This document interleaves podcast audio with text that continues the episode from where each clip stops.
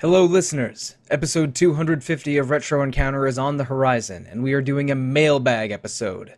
Please send emails to the address retro at rpgfan.com, and on episode 250, we will read aloud and respond to as many emails as we can.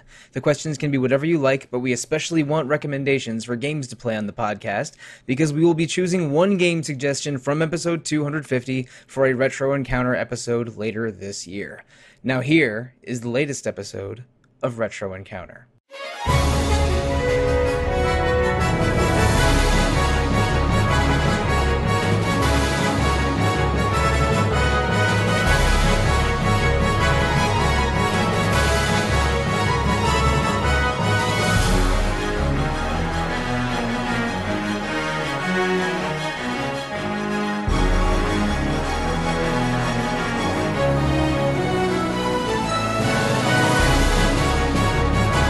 Hello and welcome to episode 247 of Retro Encounter, RPG Fans Weekly podcast of many topics. I'm Mike Solosi, and in the second half of July, the topic has been Tactics Ogre, Let Us Cling Together, the Super Famicom turned Saturn turned PlayStation turned PSP RPG that has a lot of very passionate fans.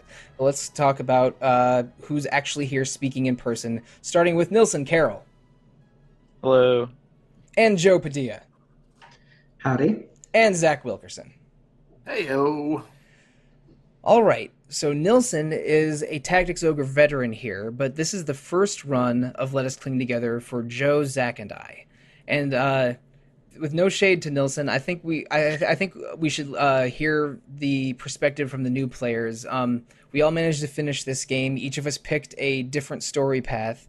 Uh, so, for starting with you, Zach, you went the neutral ending. Um, I did. Uh, did you do any did, try any other story paths and uh, what were your sort of impressions of the of uh, tactics ogre overall Uh, in terms of other story paths, I didn't really have time to play around with too much except the chaos to neutral. So it was like chaos second chapter and then neutral third chapter. And then like everyone's in the same boat basically in the final chapter. So I, I didn't have too much time to play around with that.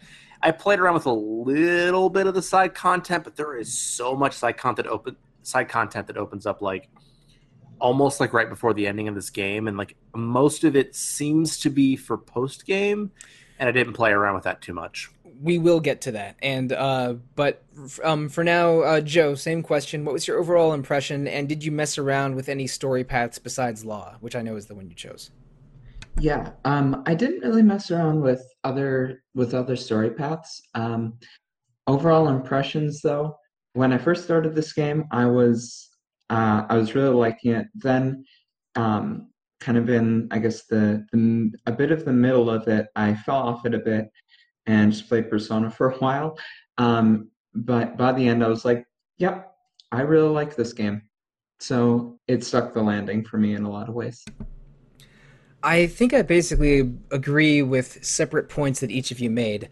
Um, Joe, you are uh, like you. I enjoyed this game overall. Uh, I thought it was a really satisfying strategy RPG, especially with uh, with, with a lot of the story notes it hits. But um, parts of it do drag. Like there are parts, maybe in the middle or maybe in the last third of the game, where it, I don't know. You're in a situation like I am fighting six octopi and they are all strong against every attack I have and I'm I'm stronger than they are and I'm going to win but it's going to be a grind because I deal less than 5% of their health with every hit and it's, it's just some of the map design feels like I'm just going walking up a, a death staircase with the enemy Yeah, I agree. yeah with, with the enemy at higher elevations and just providing annoying terrain and ba- and battle resistance uh, and there are exploits you can do, and there's a there's a stratagem or a skill for almost every situation.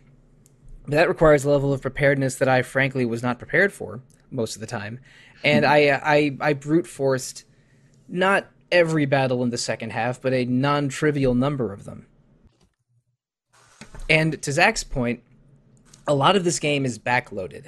Uh, al- almost all of the important side quests are at are in chapter four, and many of them are at higher levels than the final boss and are intended to be done in a post game. And I think we're just going to jump ahead to a, a little bit. Uh, the post game of Tactics Ogre Let Us Cling Together is not essential, but I think the designers really want you to play it. because uh, like I, I one of the end game side quests is called the Six Shrines or the uh, or uh, or like the ultimate magics. I forget. I forget there's a special uh, was a special word for them. Um, it's like it was like apostica or something. I'm I feel bad for forgetting, but I, I, I did about half of that side quest, but then eventually just got a little fatigued and decided to beat the game instead.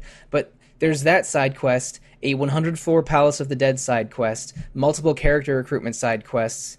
Uh, and that with su- entire subplots surrounding them that are leveled after the final battle.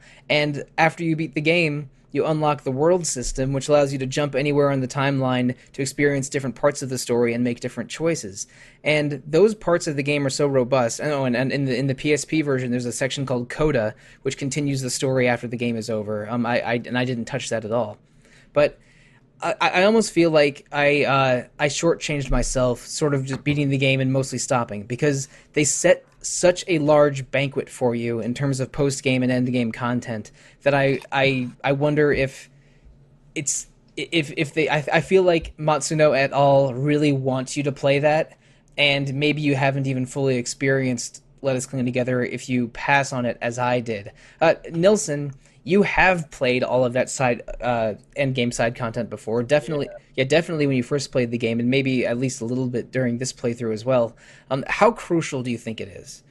It's what I. It's nice that it's a game that you can play through once and like get the story. Like I think we all did this time. Like kind of just get got through it and saw the story, but there's a lot of depth to it like if you want to dig deep and like you can either play the game for like i don't know like 35 hours or you could play it for like 150 hours and really like get like the perfect team and go through like the palace of the dead like 100% but it's probably not necessary. I think it's only if you're like really digging the systems already that you would like want to spend all that time to do it uh, apocrypha that's the name of the ultimate magic quest yeah. that i was in i was in the middle of doing i I, I remembered it just partway through your explanation, Nilson. But you're yeah. but you're right. Um, you can plumb the depth of this game as much as you want. And uh, when I was unlocking those magic spells, the the bosses were around level 25, I think. And if you but if you replay those te- temple dungeons, you get level 35 or 40 versions of the same spell. And mm-hmm. the, the final boss of the game, I think, is level 25, but you get a level 30 required sword just before fighting him. So that, like there are paths and bullet points for po- uh, post game content that are shown to you very clearly. But uh, like you like you said, I was basically done after playing through it once, but there's a lot more to play with if the if the player wants to continue. Um, so, uh, uh, Zach, exactly how much end game did you do? I didn't do much of it. I rec- I recruited um, maybe one or two additional characters, and I did a couple of the side missions. But part of that was because like I was like I hadn't been using a dragoon, and I was like, yeah, I should probably use a dragoon because like they're important against monsters. Because I was brute forcing before you. Like there was a fight, and we'll talk about this, where I tried it forty different times, and I grinded like crazy for it, and I still couldn't do it. But like so, like I was always brute forcing like everything because like my ninjas and my archers just carried the day. Um, but for the most part, I didn't do a ton of it. Um, but like the end game was like a cinch for me, even even with that. Yeah, but for me it was archers and enchant- and enchantresses that I used for most of the whole game. I, I recruited all four uh, sisters, it, uh, um, Saria, Olivia, uh, um, Sherry, and the one I didn't use as much. um, Christina. Can we talk about yeah, Saria and the neutral route when Sistina, That's right. Um, yeah, yeah. Uh, uh, Zach, you and I had this conversation off air. Uh, Saria is maybe the most challenging uh, protect this character quest in the whole game, and it's in, impossible. In, in, in, in, neutral route and in chaos route, which I was doing, she just joins automatically. uh, yeah, so like there, there's a there's a fight, and one of the problems of this game is like this game is pretty easy i think actually. Like even if you're at the same level or like a level lower i think it's not that bad if you're like being even like vaguely conscientious about your skills and what you're doing. But like there's a, there's a fight in chapter three if you're doing the neutral route which i think the neutral route has its interesting elements. Um, but there's a fight where you're supposed to save Saria, and she's in the middle of like eight different um, enemy units, um, like up on like the top of a building, um, and she's not equipped with any equipment, and she's suicidal, and she just keeps running into them over and over again. And I've read like if you play it after you've done like the law or the chaos route, like it's not so bad. But in my route, no matter what I did, I tried, and I'm not kidding, I tried 38 times, I counted, to recruit her. It is impossible. Like everyone, and I don't care what people say online. It's not possible to Well, recruit her. what people what people are saying online is is nonsense because they're basically saying, "Oh, maybe you should save this for a new game plus." It- That it- is actually what like maybe 80% of the people say. th- th- that that's such a frustrating comment. Kind of like, "Oh, the game gets really good after 30 hours." I was, well, it's like, well, you just wasted me those first 30 hours. Thanks. um, th- th- those are uh, those are pet peeves of mine. But yeah, the AI in this game is abysmal, and sometimes it works in your favor. Like, okay, uh, the enemy commander just walked directly into path of my archers. I guess I'm gonna win this fight on turn three. Uh, but also, um, uh, a lot of the guest character uh, battles, the it really feels like they're trying to kill themselves. Uh, I, I, I, it took me a couple tries to recruit um, Arycelle uh, in chapter two because I don't know, she just kept flinging herself at zombies, and the, the, I had to I had to fly over Canopus with a lobber so he could just chuck potions at her like a like a very unusual lacrosse player. Um, uh, in order to her survive that time, I I- don't love the guest character missions a lot of the time, but Were The- the- were the- y'all were y'all using the chariot? Like, were you rewinding and such?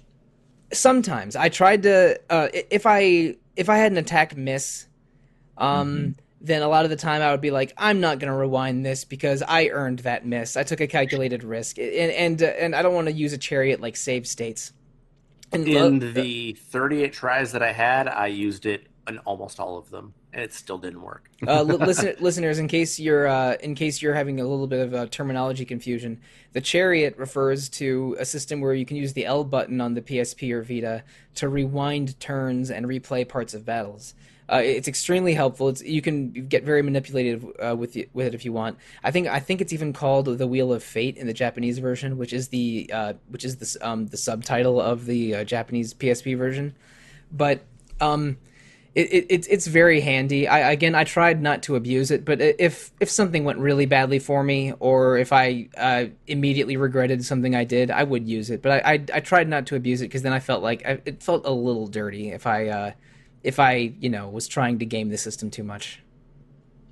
But yeah, it's possible to play through every part of the game in a single playthrough using uh, using the world system, which is, I mean, a little bit like. Uh, I, I- mean, I, I've recently, in the past year or two, uh, played replayed the entire um, uh, Zero Escape series and AI: The Somnium Files, which are both uh, story-driven games where you jump around a timeline uh, at, at at your whim.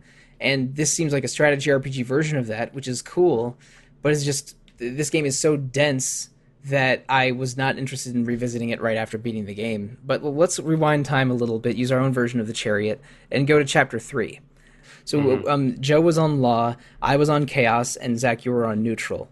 Um, Joe, I want you to go last because I think I think the law route is maybe the most satisfying version of this. In, in chapter three, you're you're basically still pursued by multiple forces, um, and you finally confront have final confrontations with Leonar and uh, and Vice, and ba- basically Vice has become such a sadistic rage monster that he um he betrays the uh he he betrays the duke then gets betrayed by lotus then gets turned over to um uh, to his own Walister people, and you see him executed in a sort of a Greek tragedy, um, curtain rolls, off-screen scream kind of uh, situation, and Rip.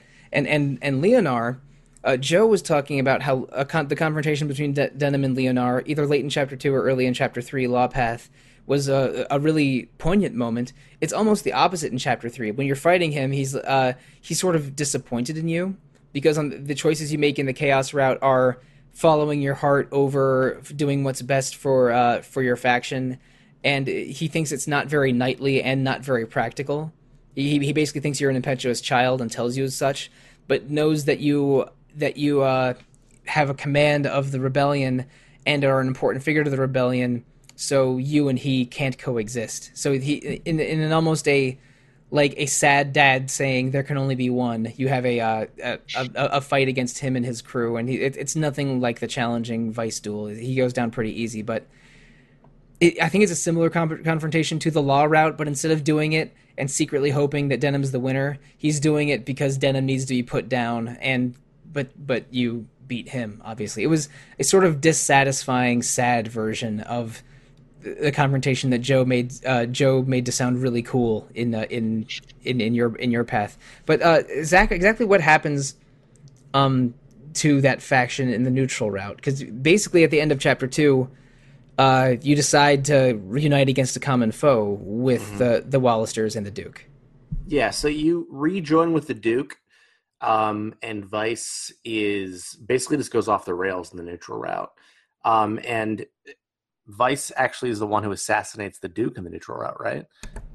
Yeah, in, in both neutral and chaos, I think, or at least okay. it's true. Yeah. In, it's true in chaos. Yeah.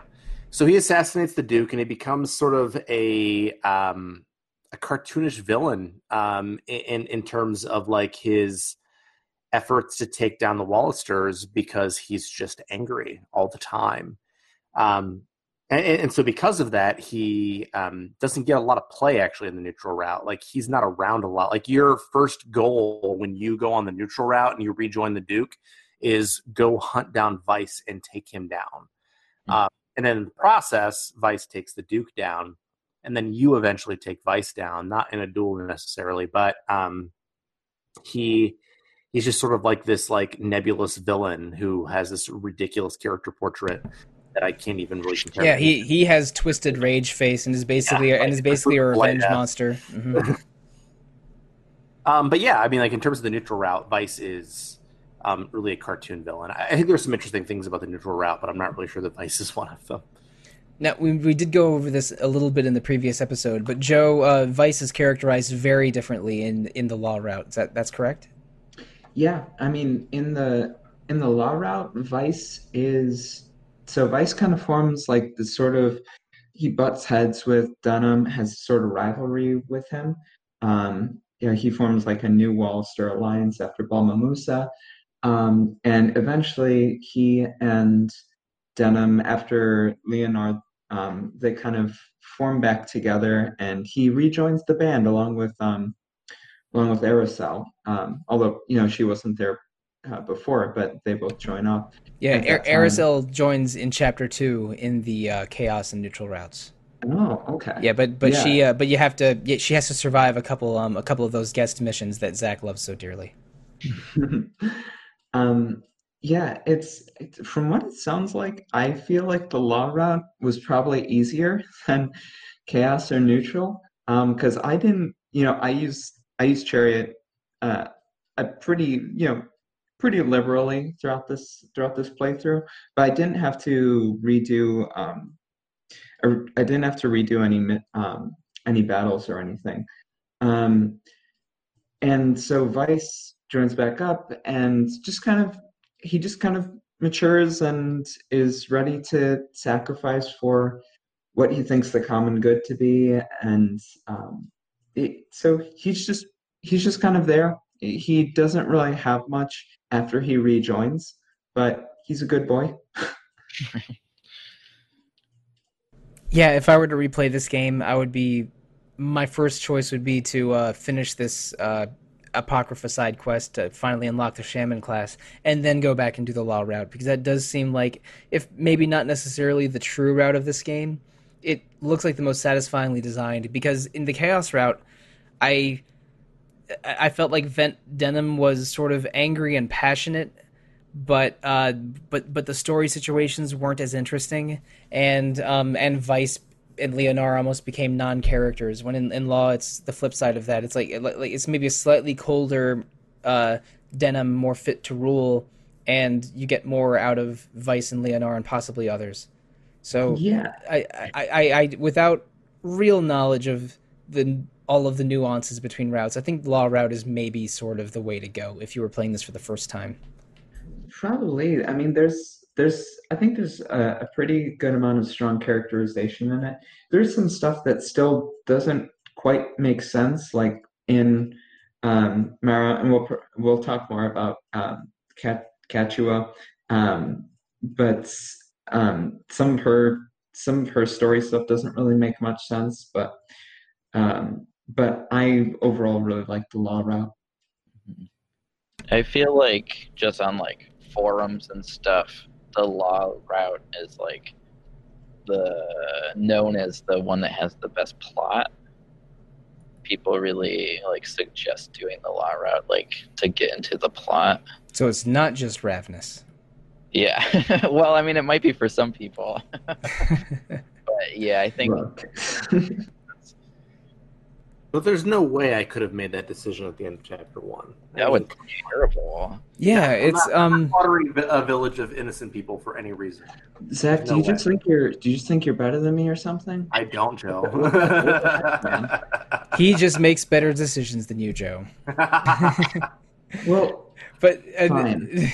fine. I, I I still admire the balls of this game to have the the, the sort of best outcome coming from slaughtering a village of innocents. That that is that is subversive and pretty dark. But uh, me playing this game intending to just sort of following to follow my heart, knowing that there was multiple routes, I, I had to pick chaos route for that first decision. Um, now that I'm a uh, a cold, heartless tactics ogre veteran, I'll totally go and pick that pick law route every time. Um, but yeah, yeah, I, I really think that that's maybe other than what happens to Kachua, that's maybe the most impactful feeling decision in the whole game. hmm In in the uh in the the chaos route, isn't it basically just that like even though you didn't commit the massacre, everyone's like, find Denam, he did the massacre, and you just keep trying to tell people like, no, I didn't. Yes, that's, basically that's it. what I've heard. The, the first couple Yeah. fights, are you trying That's to totally convince, true. Yeah. y- y- the first couple fights, are you trying to convince Arycelle, no, I didn't actually kill your friends. Here, watch me be a good person for four missions. And then and then it ends up uh, you confronting Leonar, uh, who's Arycelle's fiance, um, and and having him admit to her that yes, he ordered the massacre, which is which gets Arycelle to join your party, uh, which is you know, one of the better uh, character moments in uh, in Chaos Route. But the routes basically all come together in in Chapter Four, with only a few character differences uh, in in non-present cutscenes being the the change, with the biggest change of all being the the Loslorien knights manipulating Kachua. Uh, th- this might go differently on Chaos or or Neutral, but throughout throughout Chapter Four and and parts of Chapter Three, Kachua is just furious with her brother for the decisions that you, that Denam's been making, and ends with her uh like decide um with the, the, the um the Lancelot the uh bad Lancelot Lancelot Tartaros telling her that uh she is the illegitimate daughter of King Dorg, uh, Dorgalua whose name I'm definitely saying wrong. Uh, do- what, what, what, Any- what's our stance on on how to pronounce that name? Anyway, you, anyway, anyway you slice it, it just sounds, it just, it just doesn't sound appealing. Dorgalua. Yeah, Dorgalua. it's bad. It's a bad name. Yeah, so uh, so King Dorg, um, uh, maybe he's related to the Imperial Norg. Um, so, so that uh, he reveals that Kachua is the illegitimate daughter of King Dorgalua, who was the uh, the uh, not the Bakram king that sort of united all of the different tribes and nations on the island, and uh, she could be a possible figurehead that would unite all of these warring factions into a into a single Valeria again. And because Kachua was so pissed off at Denam for parts of chapter three and most of chapter four, she sort of goes along with it. And uh, and and you're and you she even dresses in black like w- with symbolism as as clear as a 1960s western movie. And uh, uh, basically, uh, in the version I played in the Chaos route, Denam had to run to her after you have a uh, a fight with um with Lancelot in the capital, uh, which is I think uh, is it Grail or um Heim Heim that's what it is. Yeah, yeah. A, uh, you you fight Lancelot and Heim and have a confrontation with Kachua, and I this is where it gets a little confusing. Um, because I, I checked a guide to make sure make sure I did it right, and I think if you sort of admit wrongdoing, and and beg to be to get back with her, then she will rejoin you in Chaos Route. But if you're in law route, you have to say, "I never betrayed you," and uh, and ask her to come back to you. It, it, I, I could be framing that a little incorrectly, but yeah, but I you, think it is based on a response that you have earlier about like what, at least in neutral route. oh Uh, yeah, right. When, when when you're talking to the head of the church guy, um, yeah, the- about whether you would whether you would take her down or not, and like you have to do like the opposite of that. Like your response that is required in that is based on the response that is required earlier. Nilson would know better than me, but yes. Yeah, d- depending on which route you're on and that and the the outcome of that conversation, you have to say e- either one thing or the opposite thing to Kachua uh, after the fight with Lancelot. And um, the two outcomes are Kachua rejoins your party. You set her up to be the um, the monarch of all of Valeria. She unlocks the princess class, which is very powerful. And uh, and you sort of go on to the end game. And the other way around that is Kachua, in total despair, commits suicide, and uh, and Denam becomes the sort of regent of the of this army that is about to take over Valeria, and you unlock the, the Lord class for him.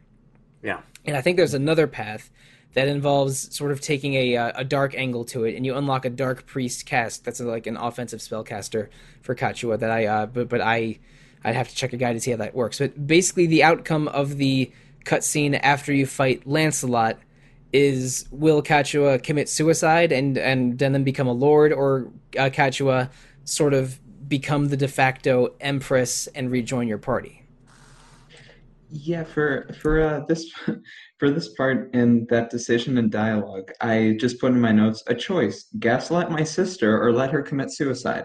Like, like if if just Yeah. I mean, I chose I chose the the path where um yes, I wasn't sure like what the outcomes would be, um, so I didn't look this up, but um I was just like, yeah, I, I had Denam say, I'm sorry, um, you felt you know this you know you felt like this and um i promised to be better and then she just like killed herself. I was like okay.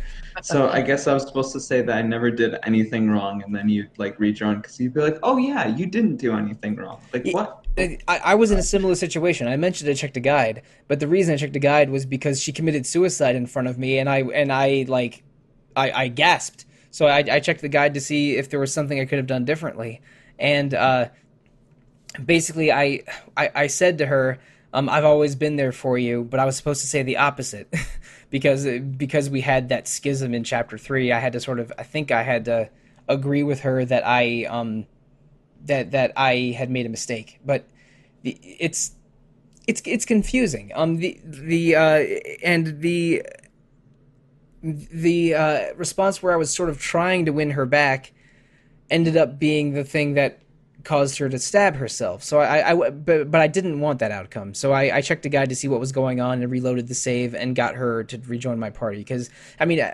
unlocking a super dope class for Denam is appealing, but it's not what I wanted for this playthrough. So it, it was really the only de- uh, story Yeah. decision I went back on. I, I mean, it, unlocking the Lord class is, I think, useful like in post, but like I I let Kachua kill herself. I, I just I wasn't following a guide through like chapter three or four, um, and the Lord class was useless to me because like it's just about pulling skills from other classes, and my Denam Ninja was still way stronger at that point.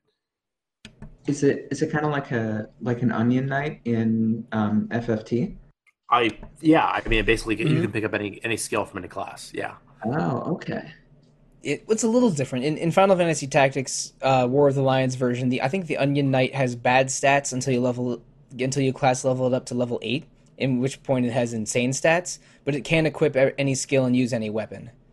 So it's it's it's it's a similar concept to that. And we should mention that I mean both of those are Matsuno games, and and Matsuno in both FF Tactics and FF12 and this, but maybe especially this, has some really esoteric, arcane means of unlocking things that I found sometimes charming and sometimes annoying.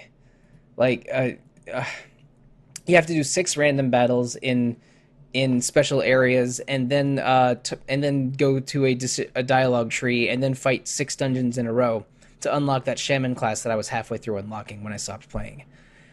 And I mean, if if that doesn't make you roll your eyes a little bit, then I don't know what to tell you. It's it, there's so he and and I I don't remember if I mentioned this in the previous episode or not, but to unlock Sherry, uh, you have she has to survive the the fight against her that um, that's early in chapter four, um, and then you have to go to this uh, a city that you haven't visited since chapter three on a night that when it's raining with with Olivia having a loyalty of three stars or more with you, and then she'll talk Sherry into joining you. Like that is so ridiculous. I don't know how it can be discovered organically unless you really walk to every nook and cranny. It's kind of like in um, not to bring everything back to tactics, but the um, in tactics where in Final Fantasy Tactics, um, where you get Agrias's uh, what is it? She gets some sort of accessory, but it's only if you go to a certain place on her birthday. And yeah. and and Mustadio, Lavian, Lavian, and Alicia all have to be in your party. Yes. Oh, it was real. That seems really cute. But yeah, I mean, but Matsuno loves doing this. Loves doing this stuff, and it's yeah. It. I agree with you that it's sometimes it's sometimes quite endearing, but it's also like this just isn't an organic video game experience they're so from a I mean from a gameplay standpoint, like if I'm not looking up a walkthrough or a guide, I'm probably not going to stumble across that. And also just from a just from a development and labor side, if you're putting if you're putting resources into something that five percent, if that, of players are going to see, like that's that's pretty frustrating, I think. Yeah, it's definitely a game for like at that level for people that are really into like talking on forums and like looking up multiple walkthroughs and like min maxing their time and like figuring things out like that together. Um, but yeah, like no one's ever gonna recruit her without looking at a guide or like a post or something. There's no way. It's yeah, so talking talking about talking about Sherry, I guess. Yeah. Mm-hmm. I mean, I guess my question is like, how much of this was true in the Super Nintendo or even PS1 version? Like, like and, and that it was even more difficult. like, you know what I mean? Like here we can go back and go redo as many things as we want, but like, how would how would you figure that out? And I mean, I, I know that like SNES games, like even like Final Fantasy VI, would have like these weird, like you have to go to this place at this specific time with this specific like crew thing.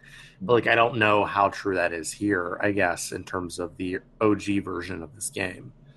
I, I think esoteria in uh, meeting certain conditions and unlocking certain things is true of a lot of JRPGs. Like there's uh, you have to go through some ridiculous steps to uh to, to get the best um, equipment in in Lunar in Lunar. Zach, remember you have to like yes it's true in Tales of Vesperia too. It's ridiculous in Tales of Vesperia. Yeah, yeah. The um the Tales of Vesperia has the Brionac spear, which is a real ridiculous thing to unlock, mm-hmm. and uh, it, that's bringing uh bringing the this podcast to the early 2019 in Retro Encounter. But let's go back to early 2017 and I'm sorry, late 2017 in Retro Encounter. We did some episodes on Final Fantasy 12, uh, another Matsuno game, and the, and maybe he's committed the worst sin of his whole career. The OG version of this, yeah, yeah, the, oh with, with, the OG Zodiac spear. Uh, four four treasure chests, unmarked, unremarkable, regular ass treasure chests that you are not allowed to unlock. I'm sorry, not allowed to open uh, over the entire course of the game, and then go to a fifth treasure chest in in a late optional late game dungeon and open that one. And if the previous four chests are, are still closed, then you get the best spear in the whole game.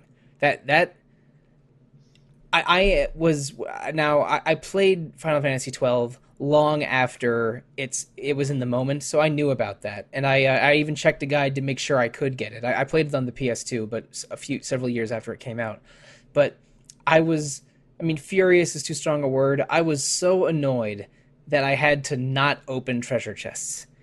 As, as a as a as a JRPG player, as, as a video game player, my instinct is, of course, I want to open the treasure chest. Totally. And have you ever uh, have you ever seen the strategy, like the official strategy guide for Final Fantasy twelve? it's like so thick, like it's such a tome of information and I feel like that's what you know, like he loves that. Like yeah. he wants you like studying and like looking at all these charts and like feeling like you're always like kind of making like the wrong decisions and just like you're turned into a scholar. He turns you into a scholar to like play his games, and like that's really cool. Also frustrating. And we talked about the Warren report in the previous episode. Um, there's so much background information in this. If you go into the Warren report before the final battle, it'll, it'll teach you about the history of the war between the five kingdoms. Like, like Heim was was one of the kingdoms that that led to the uh, that led to the rule of King Dorgalua and I feel like Matsuno put so much planning into everything from the politics heavy story to the mechanics heavy combat to the uh, super weird um, unlocking of content, and he wants you to play the game through multiple times, especially uh, prior to the PSP version, to see all of the all of the writing and all of the ideas that went into this game. It, it's it's such a dense game that is somewhat demanding of its players, but players that are of a similar mindset to Matsuno or, or appreciate the detail Matsuno puts in will absolutely love it because there is so much passion in detail. There, there is, and and this also, I think, his crafting system in this, maybe not just his, but the crafting system in this, is also um, one of those things where it's like it can be quite useful and it can make your weapons more powerful. Like as when I was in the end game portions, I had plus one uh, plus one siege bows, and whenever they hit something, they uh, bound them, which was super useful.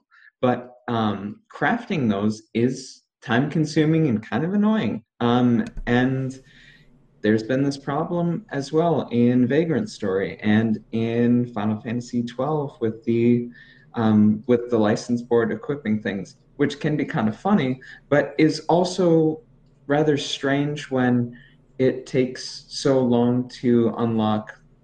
I know a gauntlet, but you can use the best you know the best weapon for your class or something. It's it's not the best um, it's not the best utilization of crafting and equipping systems.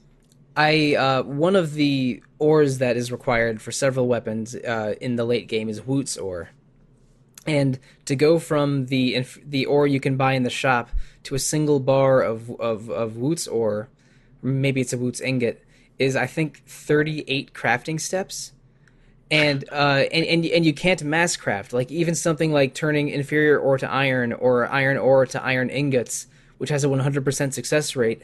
You have to do them one at a time, and that is and and that is just why. Uh, it's like like crafting is a system worth exploring in this game to get the most out of your weapons and the most out of your units, but oh boy, like just just the just the uh, the process of crafting is laborious in this game. There, there's so many ways they could have improved it that they just chose not to.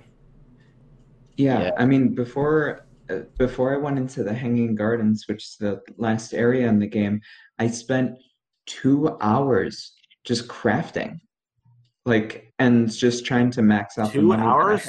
Two hours. Yeah, I just, wild. I didn't craft a single time in this game. oh my god! Yeah. I probably, I probably once. went, I probably went through three full episodes of Murder She Wrote just crafting in this game.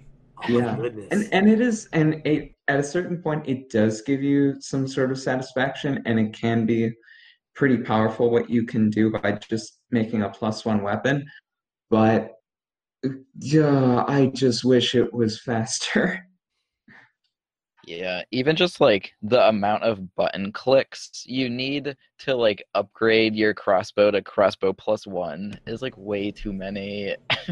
yeah, j- just for Wootz ore, that's 38 stages, which is probably four or five clicks at least per stage. That those really add up. Yeah. And and uh, and like Joe mentioned, crafting is useful and powerful, but it's just it, it's just laborious. And also the um, the success rate for advanced equipment gets pretty low, like in the in the forty to fifty percent range, which invites save scumming, which I absolutely did when the when the crafting uh, rate got below ninety, and uh, that, that's just again, I, I think Matsuno wants you to experience everything in this game, but also wants you to put in the work. So a lot of it is sort of bound to end game or has ridiculous unlock requirements or uh, necessitates you to replay parts of the game. And some fans will love that, and and in a different mindset, I would probably love that. But with me, you know, wanting to get to other games in my list and wanting to prepare for other podcasts, I. Uh, I, I, declined to go to, to really go the distance in Tactics Ogre. My uh, my playtime ended up being right at 50 hours, um, which is only scratching the surface of the end game. But uh, speaking of end game, let's uh, talk about the the story a little bit more. Um, whether Kachua rejoins you or not, the, uh, the the the Knights of Lodis that are present in in Heim reveal that their plan overall was to get uh, the uh, is it the Brynhildr? Yeah, the, uh, the, the sacred sword. Yeah, the Brynhildr, the sacred sword that the knights from uh, Zenobia were looking for, and use the sword to open a gate to hell that is underneath the Hanging Gardens, which was sort of like the, a special residence of King Dorgalua. And uh, if if uh, if Kachua is in her your party when you get the Brynhildr uh, from uh, Lancelot at the at the end of uh, at, at, the end of the, the, the fights in Heim, she can equip it if she's level thirty, which is nice. But I, I don't know if it's totally uh, if it's totally necessary. I mean, I, I only I think my character's in the level 26, 27 range when I beat the game. But it, it looks like th- there's a schism within the Knights of Lodis themselves. Uh, Lancelot's plan from the beginning was to sort of win a Hearts and Minds campaign with the Valerian people by uh, you could say befriending or you could say manipulating Kachua into becoming a new a new queen uh, and being the descendant of Dorgalua should be very accepted by the people and he was on the path to doing that until Denam interfered like um uh, if Kachua does not commit suicide then basically the same thing happens but without Lodis's influence and I think Lancelot and and one of the other Lodis knights wanted to bring Kachua to power uh, use the sacred sword, possibly with with Kachua's assistance, to get to that power underneath the Hanging Gardens, and use the power of the ogres sealed within. But uh, and, and then also have Kachua as almost like a puppet empress that they could uh, that would be closely tied to the to the um to, to Lodis, so that the nation of Lodis would have a staunch ally in Valeria. But when it doesn't go that way, the other the other knights that are in Lodis that uh, they sort of betray Lancelot and they take the Brynhildr and sort of abandon him and uh, and run to the Hanging Gardens to try and uh, get to the power there. And uh, while you're pursuing them, they send monsters and armies after you. Just a bunch of Templars. How how about fighting so many faceless, classless Templars in the end of this game? I mean, they all have classes. You just can't see what they are. yeah, actually very frustrating. And I normally love, uh, you know, multicolored c- characters with face masks, but I, uh, I was, I was not into it this time. Speaking of like endgame stuff with, or um, like the last part of the story with the Bakram, um, also we find out that Denam's Bakram. Yeah, that's um, wild. His father was a priest in the capital Heim with uh, with that archbishop guy with the four daughters, and with uh, and with Branton. Um, but then sort of Branton became the regent and was the and was sponsoring a, uh, a, a sort of an unseen child character as the as the puppet emperor. Uh, uh, he was using the, the child to legitimize his uh, his rule, right? Mm-hmm.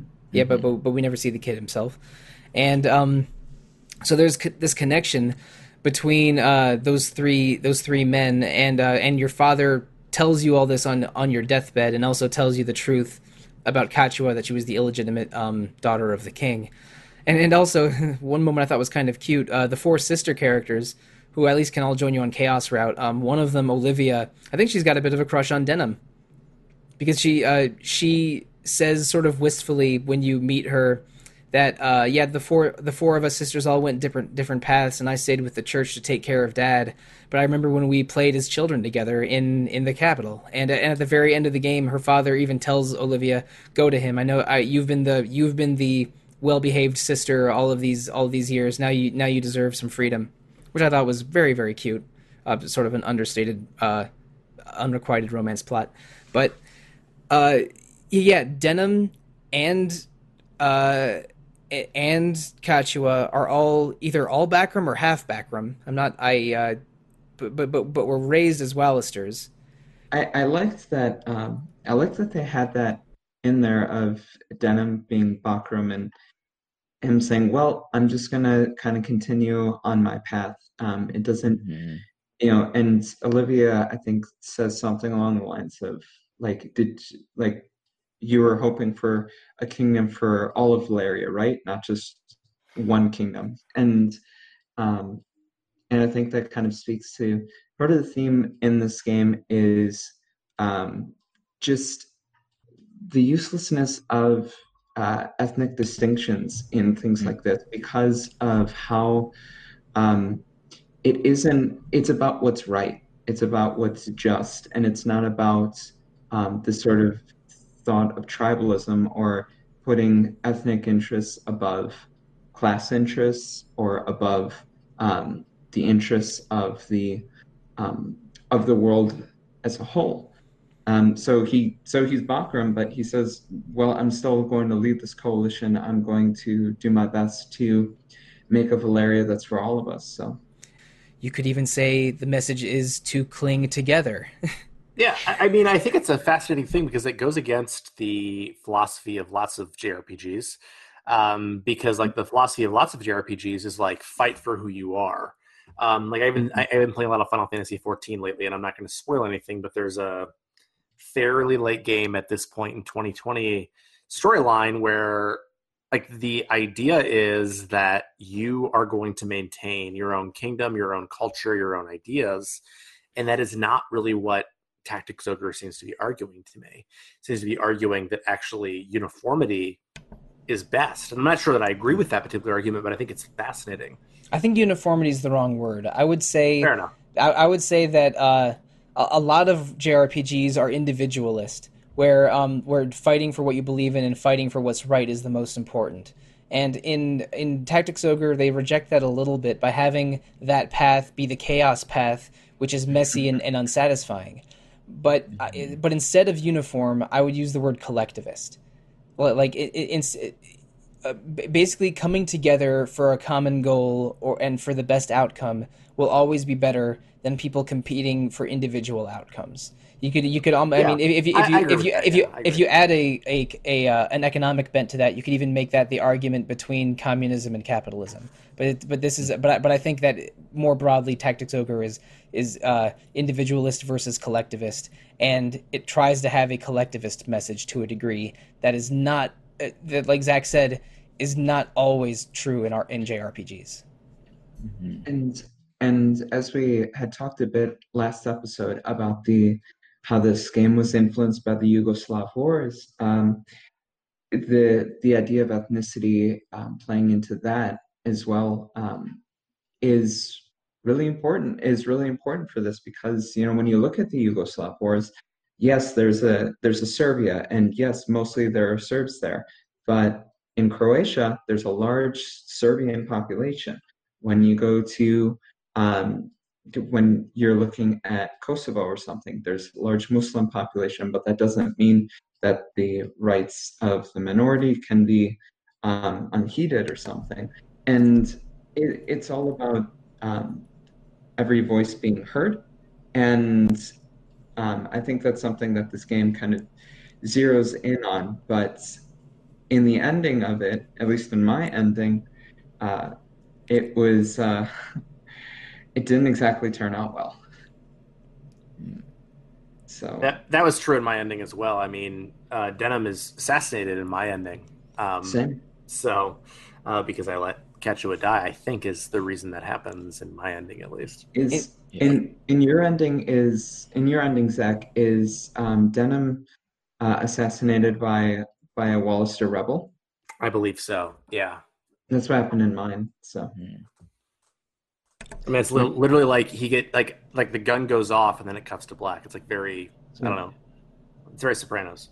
that's yeah, that's the ending I got uh. as well. And I think with the fact that at least in my playthrough, uh, you know, I I let I let five thousand Wallace innocent Walisters be murdered. I kind of felt that peace had returned to this land and that Denam kind of deserved a fitting end hmm. like that. My I got I got a pretty good ending, I guess, because because um. mine ends with uh, Kachua on the on the throne, and Denam just deciding to walk away from it all, and uh, it, it uh, he's not assassinated, but and it seems like he he's interested in joining Canopus and the and the White Knights on their and to Zenobia to experience new lands. Um. So yeah, so yeah, that that's wow, that's crazy. I didn't know there was a, there was an end game where Denam where Denam's assassinated. That's wild to me. But uh, I think if you look Kachua, that's what happens. Yeah, I love that ending. I think it's, It's so great. good. Yeah. That's so good.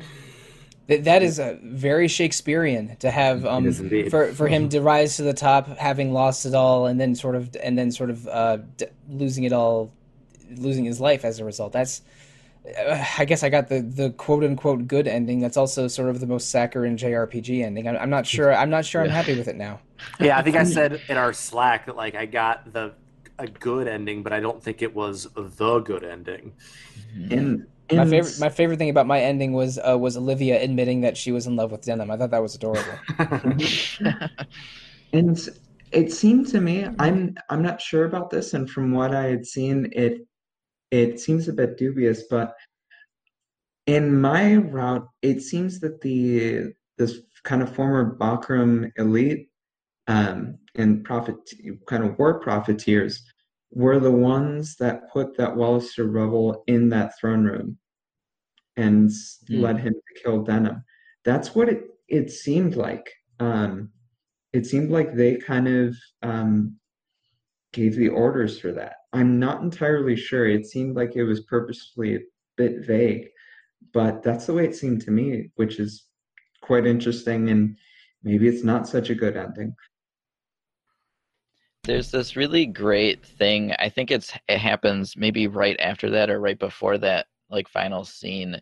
Um, I think I'm remember, remembering this correctly. There's like a it's just like a black screen with like white text, and it's just like all of these events were recorded in history as the Heim conflict, and like that's it.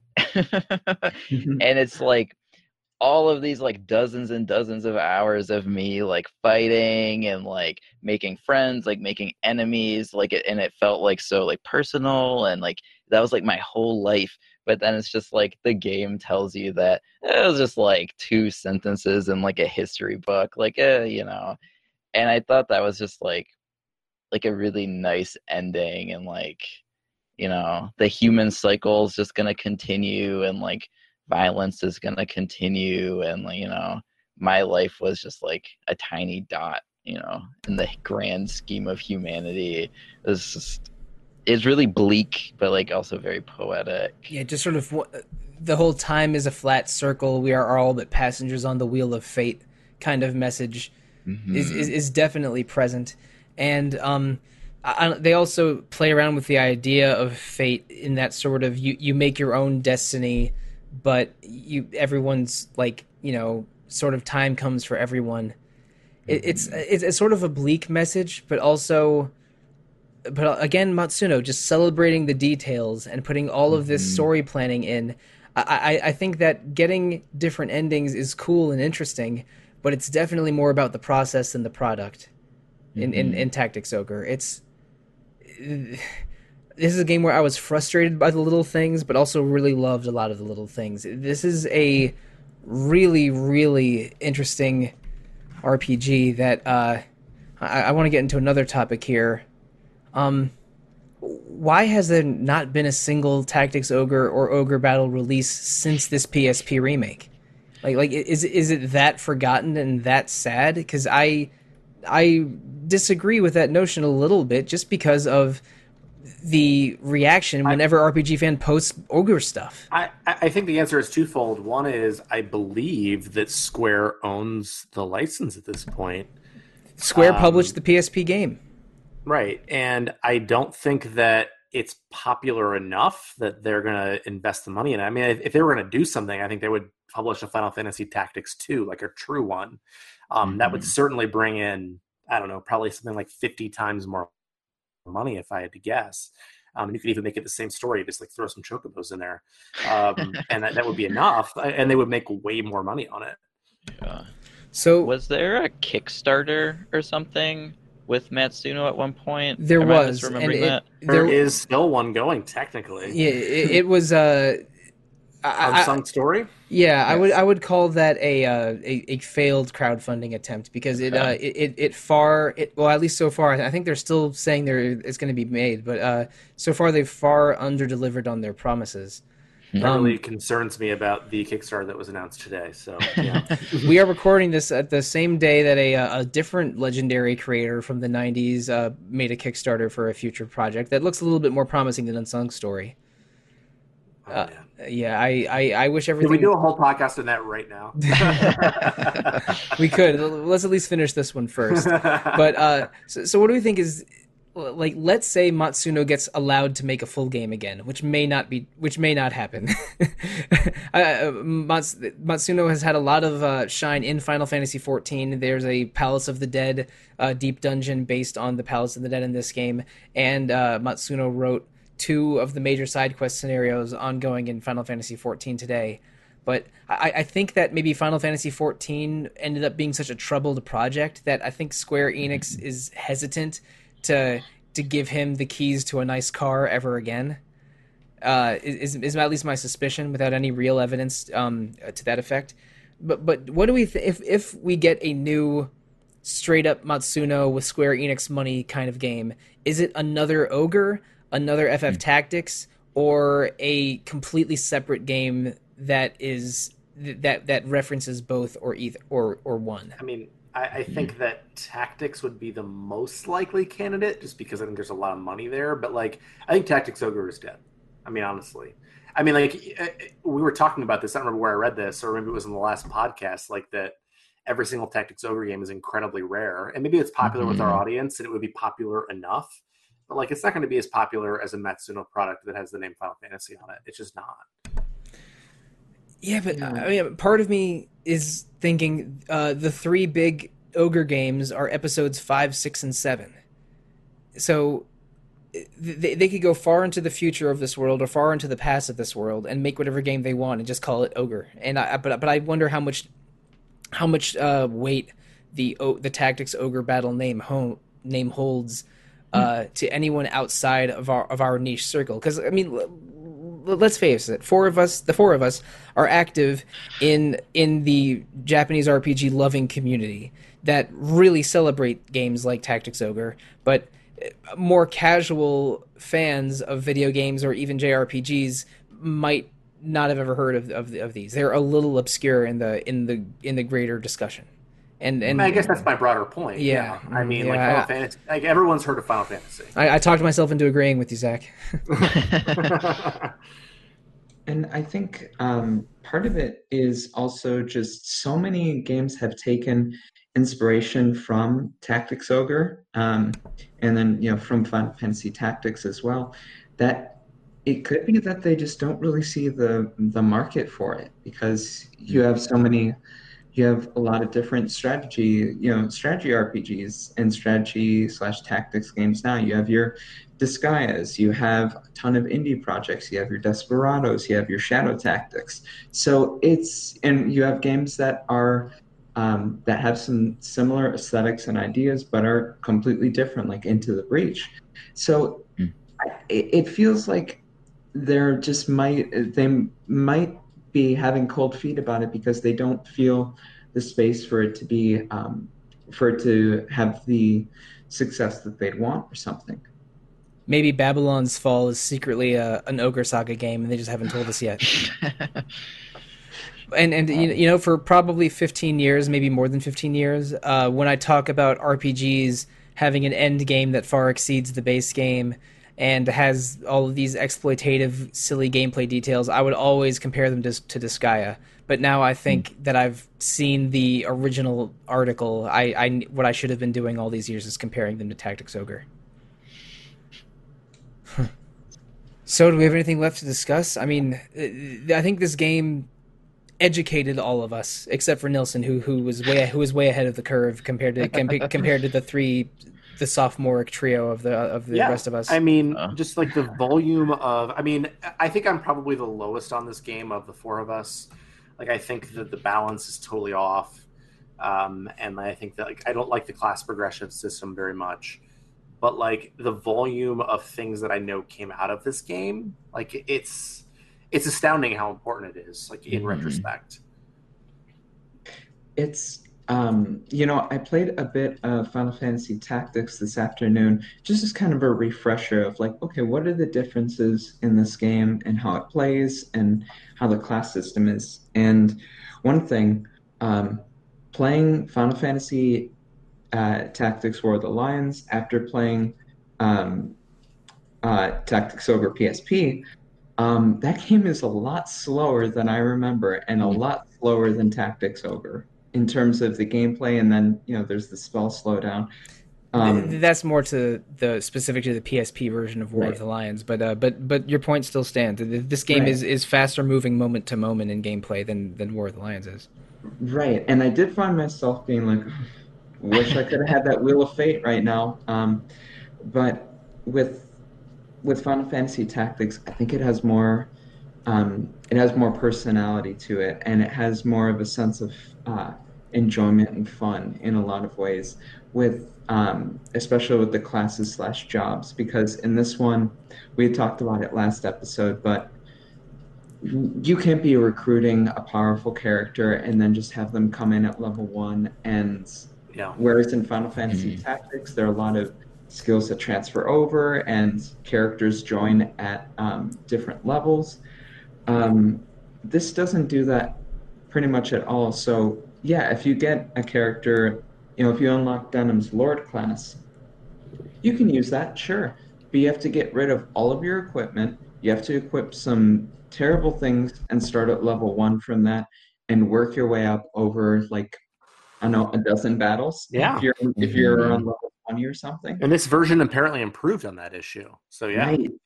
And that's just that's that's pretty that's pretty onerous. That's pretty unforgivable unforgivable, um, in my opinion. You know, I really liked a lot of things this game was doing, but I wish that it did not do that.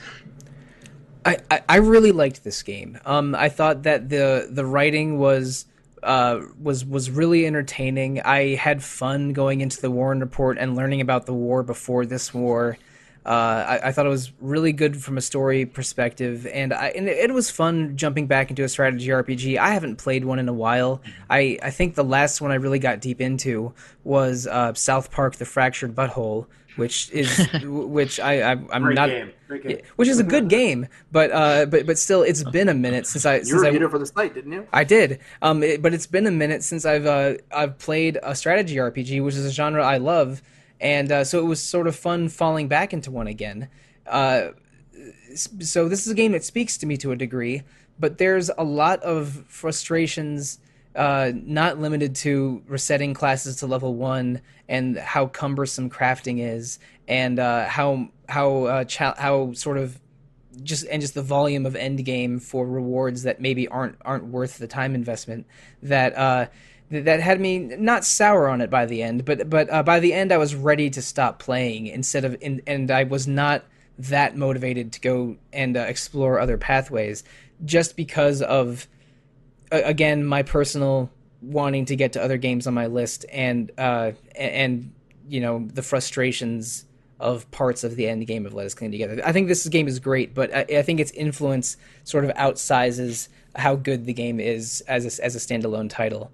But uh, but I, I don't want to disrespect that influence or it as a game because it's at, at like at the very very least it's a really really good PSP strategy RPG. Like uh, like I, I don't think I, I don't think I wasted those fifty hours, but it's not my favorite game I've played for the podcast this year. Which is fair because I mean, Zach, Nier Automata was one of those games, right? Yes, sir. And Mother I can think of like maybe one game you've played on the podcast that's better than that one. Maybe two, maybe three. I don't know. Um, it, it's been a it's been a very good year so far for me for Retro Encounter. I've uh, I've played, I guess, uh, if you count FF7 remake, I guess six games um, for the for the podcast, and I've really Yeah. really enjoyed all of them. Uh, so it, it's uh, and and this is not a, a dark mark, but I, I think that uh, what at the 50 hour mark, I was ready to end it. Yeah, And I, I- think it it is the weakest game I've played for retro. Personally, I mean, I liked it a lot. I think it was great, but like uh, even compared to like I don't know. I like Grandia better, which is probably like the worst game I've played outside of this. Oh, I, mean, I just play a lot of good games. I play a lot of good games for retro. What's the worst game I've played for Retro Encounter? I'm not even sure. Now, that's this- that's like high praise. I mean, I'm, I'm gonna I'm gonna be I, I, I'm gonna be oh boy I, I I'm gonna be thinking about this for hours last after we're done recording. maybe. I, I was I was really ready for the last story to end when I played that thing. And that's Um, a short game, so yeah. Um, let's see. Definitely not that. I'm looking at a list now, which is definitely wasting my time for the podcast. I, Uh, I know what mine is off the top of my head. It's definitely Wild Arms 3. Ugh. I like. Sorry, sorry Mark. I, I begged out of that because I didn't have time. I. Okay, it's definitely not that. It's, Definitely not yeah, that. you know, it's it was, you know, this yeah, this isn't the best game that I've played for Retro Encounter because yeah, we've done Mother Three and or I've been on episodes with Mother Three and Nier Automata and Vagrant Story. Hey, Matsuno, but um, but it, I think it's I think it still has its merit and its influence, and it does have a, quite a good story and. Um, I think the end. We didn't even really talk about the end gauntlet. I love the Oh, Hanging God. Gardens. Did you? I what? loved it. it was It was- 16 fights long. yeah, it, it was it was it was 16 fights, and I think they could have made it six, and it would have been. There's- two, it would have been There's fine. a way. There's, There's- a way to make it that, but I Yeah. didn't do that. I'm. I did the full. I did the full 16 gauntlet. I had a blast with it. All right. I did not have a blast with six. Like, uh, it starts out with ten, and only the first and tenth of those ten have like named characters with with important dialogue. So like, I, I think they could have removed like eight of those ten, and then for the last six, maybe cut out a couple of those. So like, like I, I would have preferred if the final gauntlet was six or eight fights instead of sixteen. But okay, okay. If we're if we're talking about um what the worst retro encounter game I've ever played was and how many f- fights the final fight should have been, maybe it's time to end the episode. Uh, I, I, I, I, I did really enjoy my time with Tactics Ogre, but I, I'm not about to dive into it because I have other games I'm diving into right now. One of which is Mario and Luigi Superstar Saga. Um, we are doing two episodes in a row on Superstar Saga in the first two weeks of August. Can't wait to listen to those. You, you know, um, I am enjo- I, I played that game 15 years ago, or m- maybe a little longer, and I'm enjoying it right now. But I am seeing the I'm seeing the wrinkles a little bit more clearly than I than I did 15 hmm. years ago. So so it's, I, it's I reviewed the remake for the site and I loved it, so I don't know. I, I'm playing the remake and I, and I like Yeah. I like a lot of it, but it, it will not be universal praise on that on those episodes. And and if anything, I'm one of the more positive people on those episodes. But I, I'm gonna I'm gonna leave that to your imagination. Uh, in the in the next two weeks, we're doing two episodes on Mario and Luigi Superstar Saga. Those are episodes 248 and 249. And if my knowledge of integers is as good as it was when I was a student, after that comes episode 250. Um, we are we are doing uh, a mailbag episode for episode 250. It is so please send us emails. Send them to retro at rpgfan.com, and we will read all of the emails that we receive on air and respond to any questions that you might include within those emails. And by the end of the episode, we will probably come up with a game or a pool of games that we will uh, have a future retro encounter uh, game journal duo on, probably in December or January. So please send in those emails to uh, retro at rpgfan.com for episode 250. You can all, if you want to engage with us uh, in other ways besides email, you can comment on the boards, visit the RPG Fan Facebook page, visit Instagram, Twitter, Discord, our Twitch channel, and uh, and Nilson and Joe, you as our as RPG fan social media staff, you are very active, posting on all, on many or if not all of those of those venues.